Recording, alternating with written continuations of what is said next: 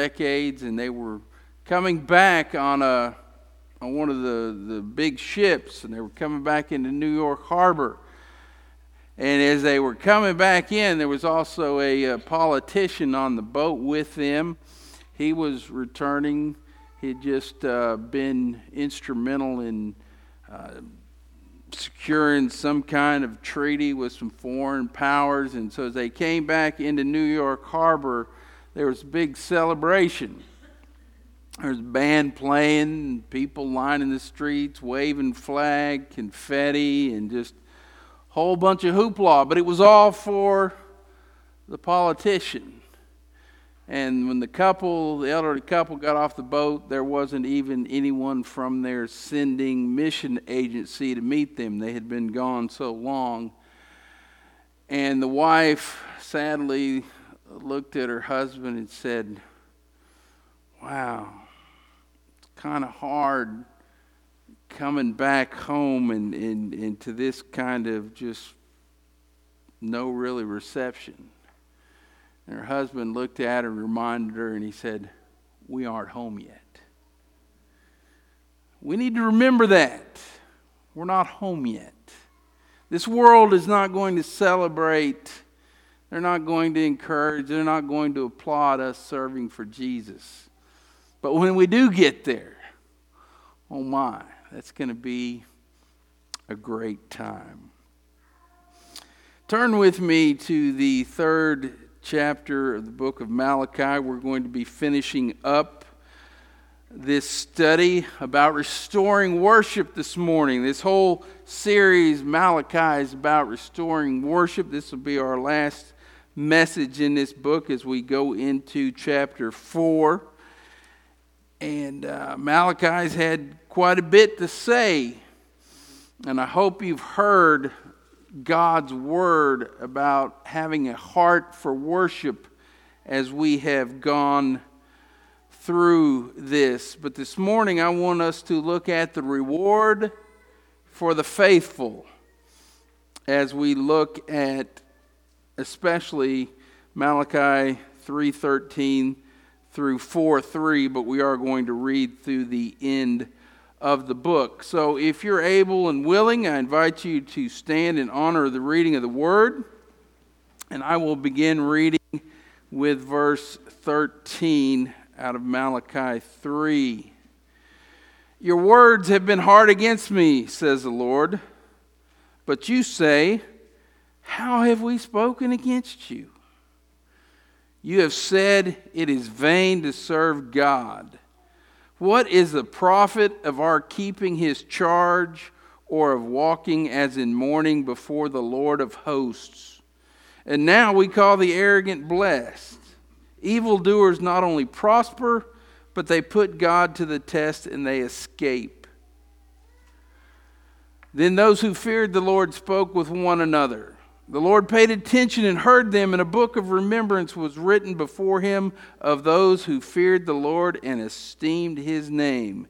They shall be mine, says the Lord of hosts, in the day when I make up my treasured possession, and I will spare them as a man spares his son who serves him. Then once more you shall see the distinction between the righteous and the wicked, between the one who serves God and the one who does not serve him. For behold, the day is coming burning like an oven when all the arrogant and all evildoers will be stubble. That day, the day that is coming, shall set them ablaze, says the Lord of hosts, so that, will, so that it will leave them neither root nor branch. But for you, who fear my name. The Sun of Righteousness shall rise with healing in its wings.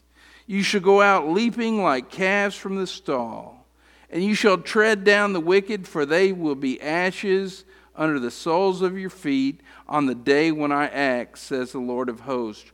Remember the law of my servant Moses, the statutes and rules that I commanded him at Horeb for all Israel Behold, I will send you Elijah the prophet before the great and awesome day the Lord comes, and he will turn the hearts of fathers to their children and the hearts of children to their fathers, lest I come and strike the land with a decree of utter destruction. Father, we thank you for this word. God, we thank you for the promises that are contained here. And Father, we thank you for that bright future for those of us who are trusting in Christ. Father, may we be found faithful and may we be about your business of sharing the good news of Jesus that that multitude might even be increased. We ask and pray this in his precious name. Amen. Well, thank you for that. It's just, it's been a good, I've enjoyed uh, these messages through the book of Malachi. I hope you have found them so. I know many of what he, or much of what he says is, has been challenging and convicting. It has been to me as well. But uh, we need to take this to heart. Again, our, our, our vision, our goal is be people who love God supremely. And it's talking about a genuine heart for worship. That's the only way we're going to be able to do that. And here at this end of the book, uh, there's two groups of people. It's always through the Bible, there's, there's two groups of people. And for all of what God has been saying through Malachi, this, this, this one group just doesn't get it. They're thinking it's, it's not worth it. They're thinking there's, there's no point.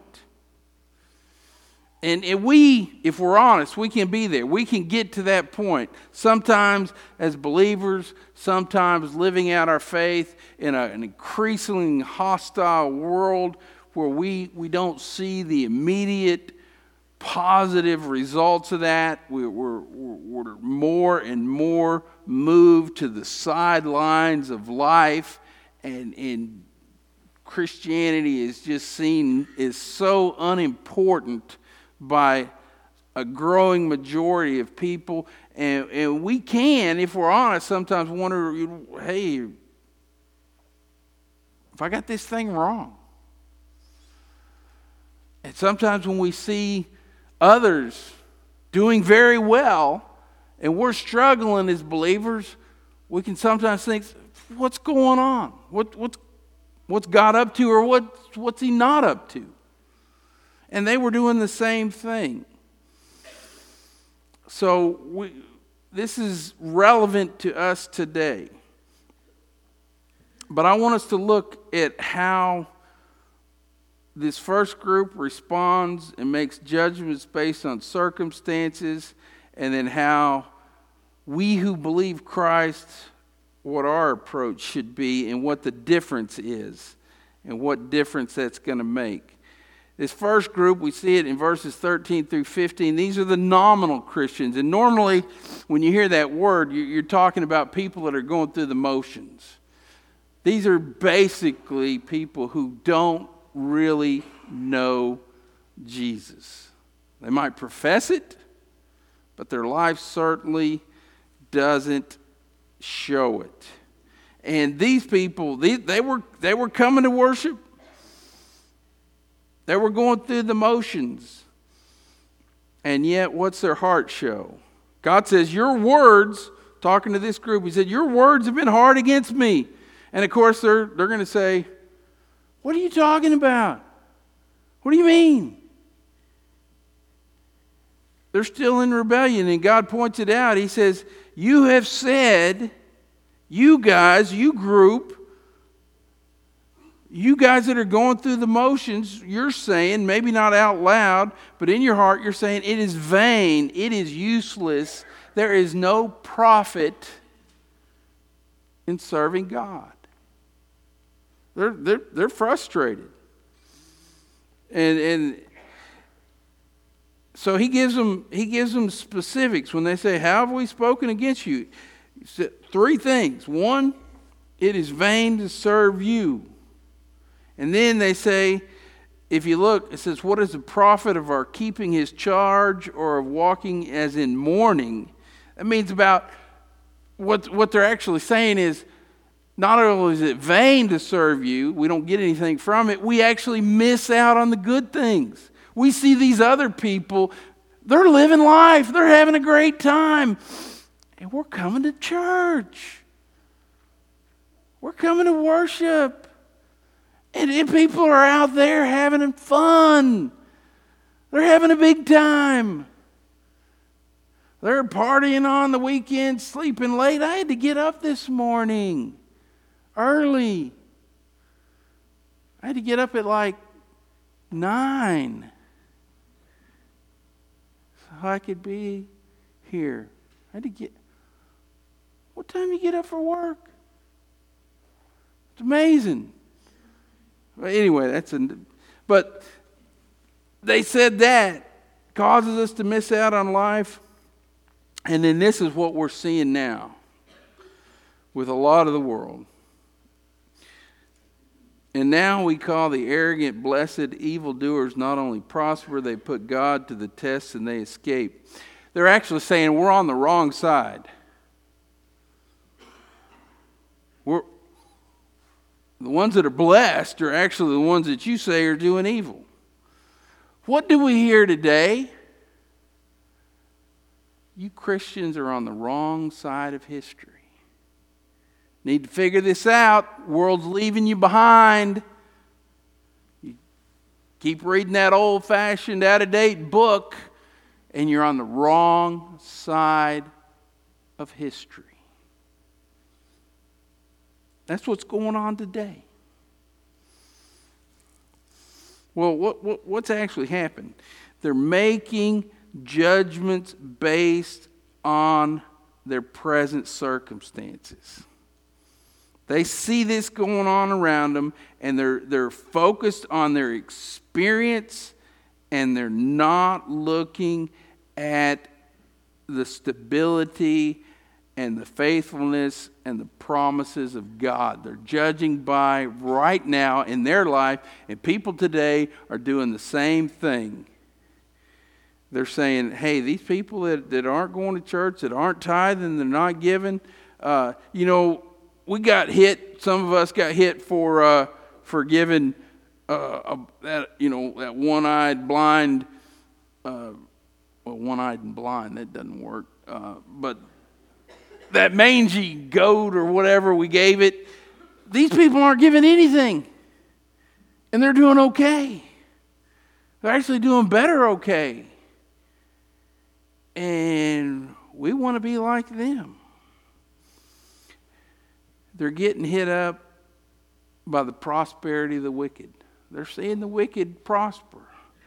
Read Psalm 73. That's what that's all about. And it's frustrating. The psalmist agrees, it's frustrating.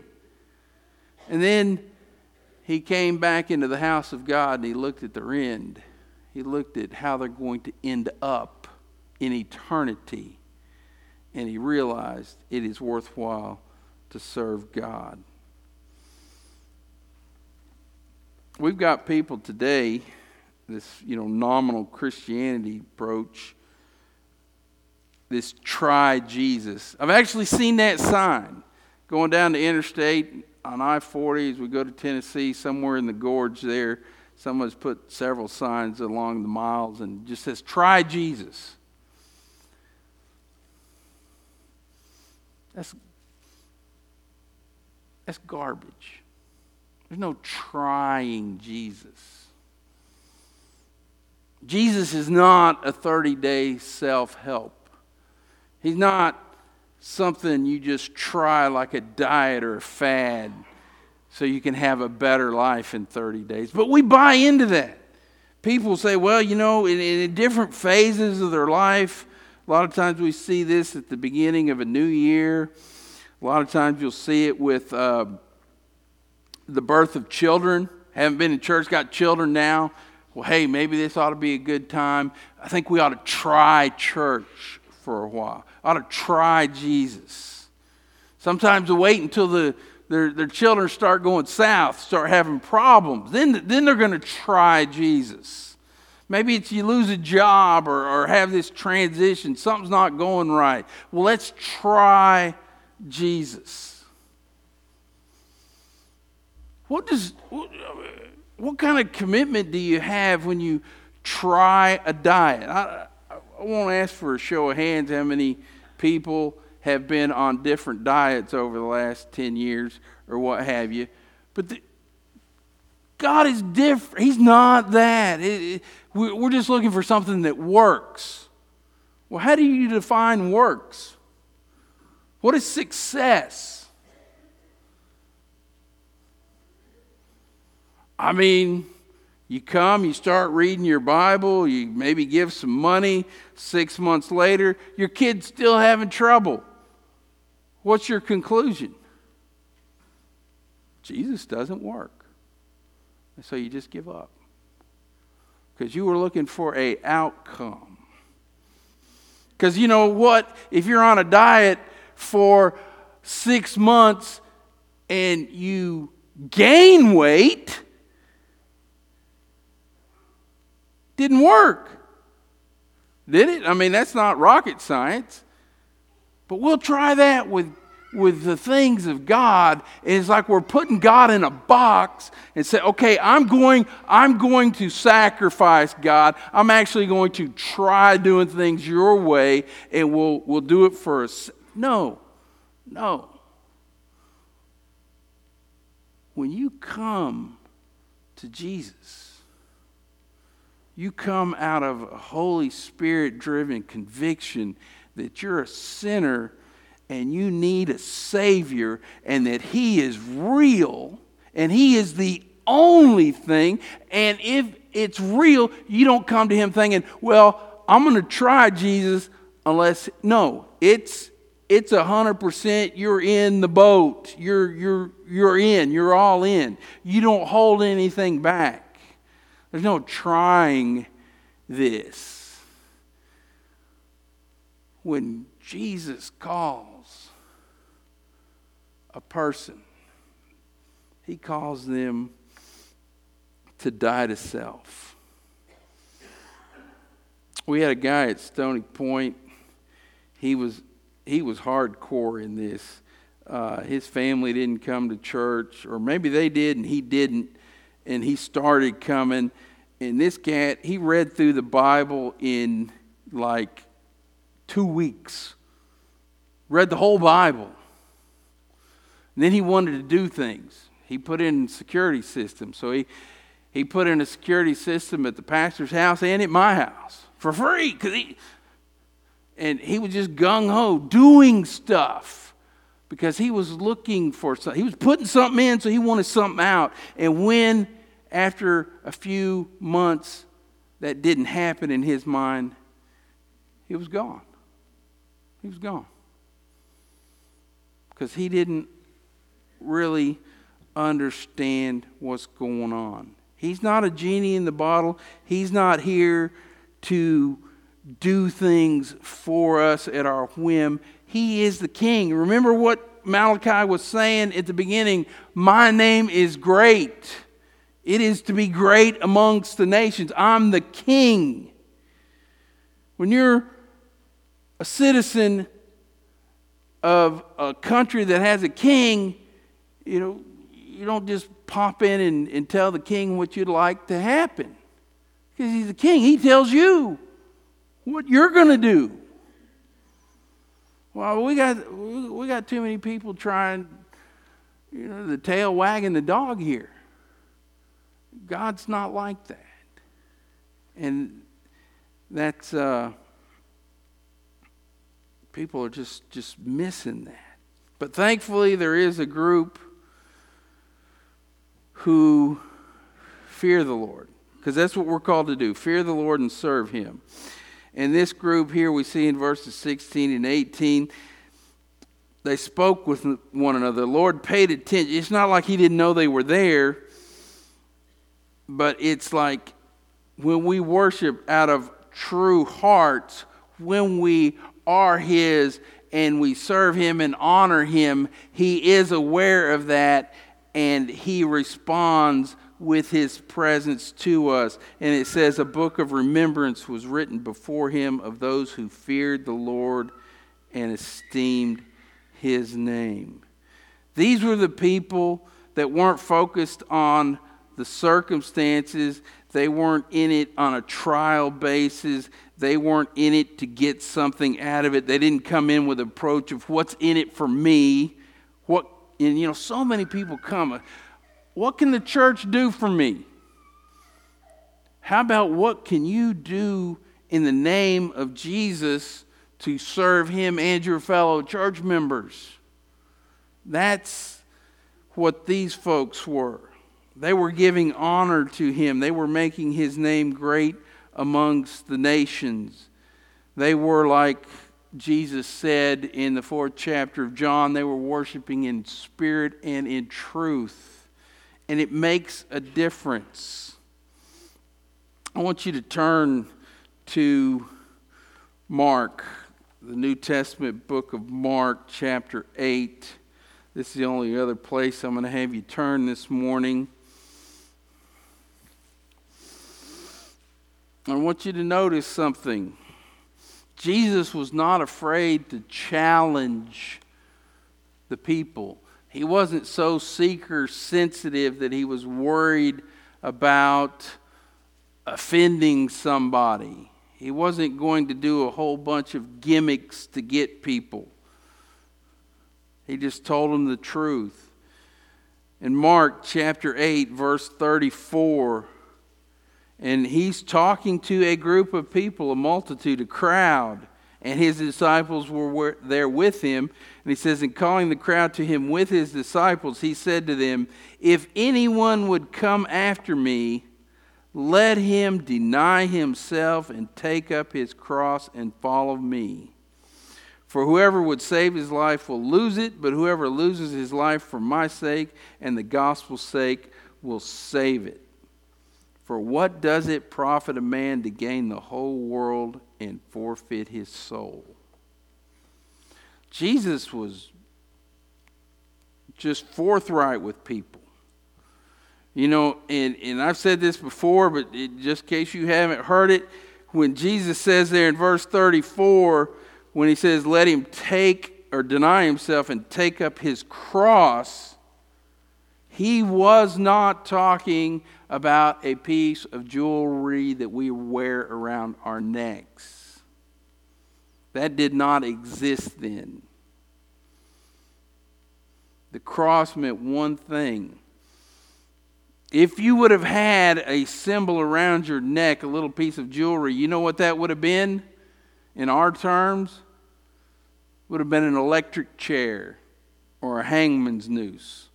When you see an electric chair or a hangman's noose, what do you think of? You think of physical death. That's what a cruce, that's what a cross meant to these people. The Romans killed people on crosses. They, they, this, Jesus was not the first one that died on the cross. When he says, take up his cross, they knew what he meant. They knew he was talking about you are dying to your way of living. But when you do that, it's going to be worth it. And we need to keep sight of that. And it's not in this life always. And a lot of times it's not in this life. We're to serve Him, we're to look for His kingdom. Jesus told us, told his disciples there in the Sermon on the Mount, when he's talking about prayer, he said, You pray, pray to the Father, and what do you pray? Thy will be done. Not ours, it's not about us. It's about Him, and it's about bringing Him glory in this life and in the life to come. But the great thing is, when, when, when we're sold out to the Savior, He knows us. A book of remembrance was written. You read in John chapter 10, the passage in the Great Shepherd, and guess what? The shepherd knows his sheep. He knows our name. He knows your name. The world might not know your name, the world might not care about you. But the eternal creator of the heavens and the earth knows your name personally. Have you ever thought about that? Have you ever really just dwelt on that when you're just feeling insignificant and, and, and frustrated and confused, you just remember that Jesus, the one who spoke and all this came into being, he knows your name. He knows you. And if you've come to Him in faith, your name is written in the book of life. Wow. Think, okay, well, I don't have a new car. I don't have a vacation home. I don't get to go do this because, you know, I, I give to the church, I give to missions, and I'm, I'm missing out on this vacation. I'm missing out on that. Hey, my name's in the Lamb's book of life. While eternity rolls, I'm not going to be missing out on anything. We need to quit looking at this world and we need to start looking at the world to come and living in light of glory. We ought to be excited that our name's in the book. And if it's not, it can be. It's not too late. Because, see, they were thinking that these, this one group that wasn't worth it. God says, hey, there's a day coming. In the day when I make up my treasured possession, I will spare them as a man spares his son who serves him. Then once more you shall see the distinction between the righteous and the wicked, between one who serves God and one who does not serve him. There is a difference now. We don't see it, but it will be one day made very clear. For behold, the day is coming burning like an oven when all the arrogant and all the evildoers will be stubble. That day is coming, and it shall set them ablaze, says the Lord of hosts. But look at verse 2. But for you who fear my name, the Sun of Righteousness shall rise with healings in its wings. You shall go out leaping like calves from the stalls. You shall tread down the wicked, for they will be as ashes under the soles of your feet on the day when I act, says the Lord of hosts. There is coming a day, his day of judgment and for those of us who fear Him, that's a reverent fear. That's a, a fear of, of worship, understanding that He's God and we're not. And when we have that, the Sun of Righteousness, and that's, that's a, that's a uh, messianic language, is talking about that day, that time period when Christ comes and sets up His kingdom on earth the Sun itself, but the Son, Jesus, the Son of God, will be reigning, and that day will be a day of righteousness, and it'll be a day of healing. And it'll be great and grand and glorious. Don't, don't give up. Stand firm in the faith. The Apostle Paul in Romans 8 18 said this, and I know that many of you, many of you in this room, struggle, you suffer. You have things happening that you don't understand. There's no explanation for. Remember this I consider that the sufferings of this present time are not worth comparing with the glory that is to be revealed to us. Romans 8 18. We've got to stay focused on that day. Now, there's only two paths in this life, there's only two groups of people. We've talked about that. There's many that, that say it's not worth it. It's, it's, it's, it's just too hard. So they're going, they're going the broad way, the easy way. Jesus talked about that again in the Sermon on the Mount. He said there's, there's a way that's got a, it's a wide gate. It's a broad path. There's a lot of people on it. Only problem, that path leads to death and destruction and eternal torment. That other path, the gate's straight and the way's narrow, but it leads to life. Leads to life. Not only a quality of life in this world, but a duration of eternalness in the life to come and a life that is filled with glory. Jesus is the door. Only, only option, only way in. But he's standing here this morning, not physically, but spiritually. He's here with us. His presence is here. And as we come together at this table, I want you to examine your life. Heather and the musicians are coming. We're going to have a time of response before we enter the table. As I said, the table is reserved for those who are His. But if you're not, you can be. If you realize that, that you're still outside the faith, Jesus is there and He's calling. And He's the door, and it's an open door.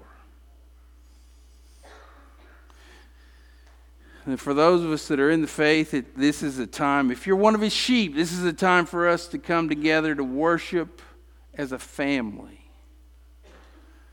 It's not a time to go through the motions. It's about pure worship before a holy king.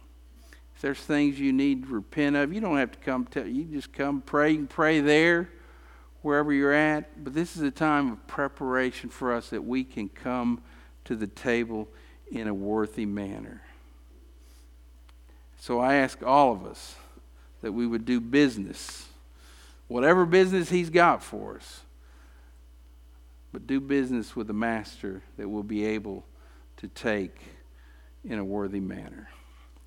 Father, I just thank you for your presence here through your Holy Spirit. I thank you for Jesus. I thank you that He is the door to life. Father, that He has come and He has done all that's necessary. And we don't need to do anything. But, Father, as we are convicted of our need for a Savior, we just repent and believe trust in Him as our Lord and Master. So, Father, you call those who need to come that this can be a glorious day for them. And Father, that your church and your kingdom will be strengthened. We ask and pray this in Christ's name. Amen.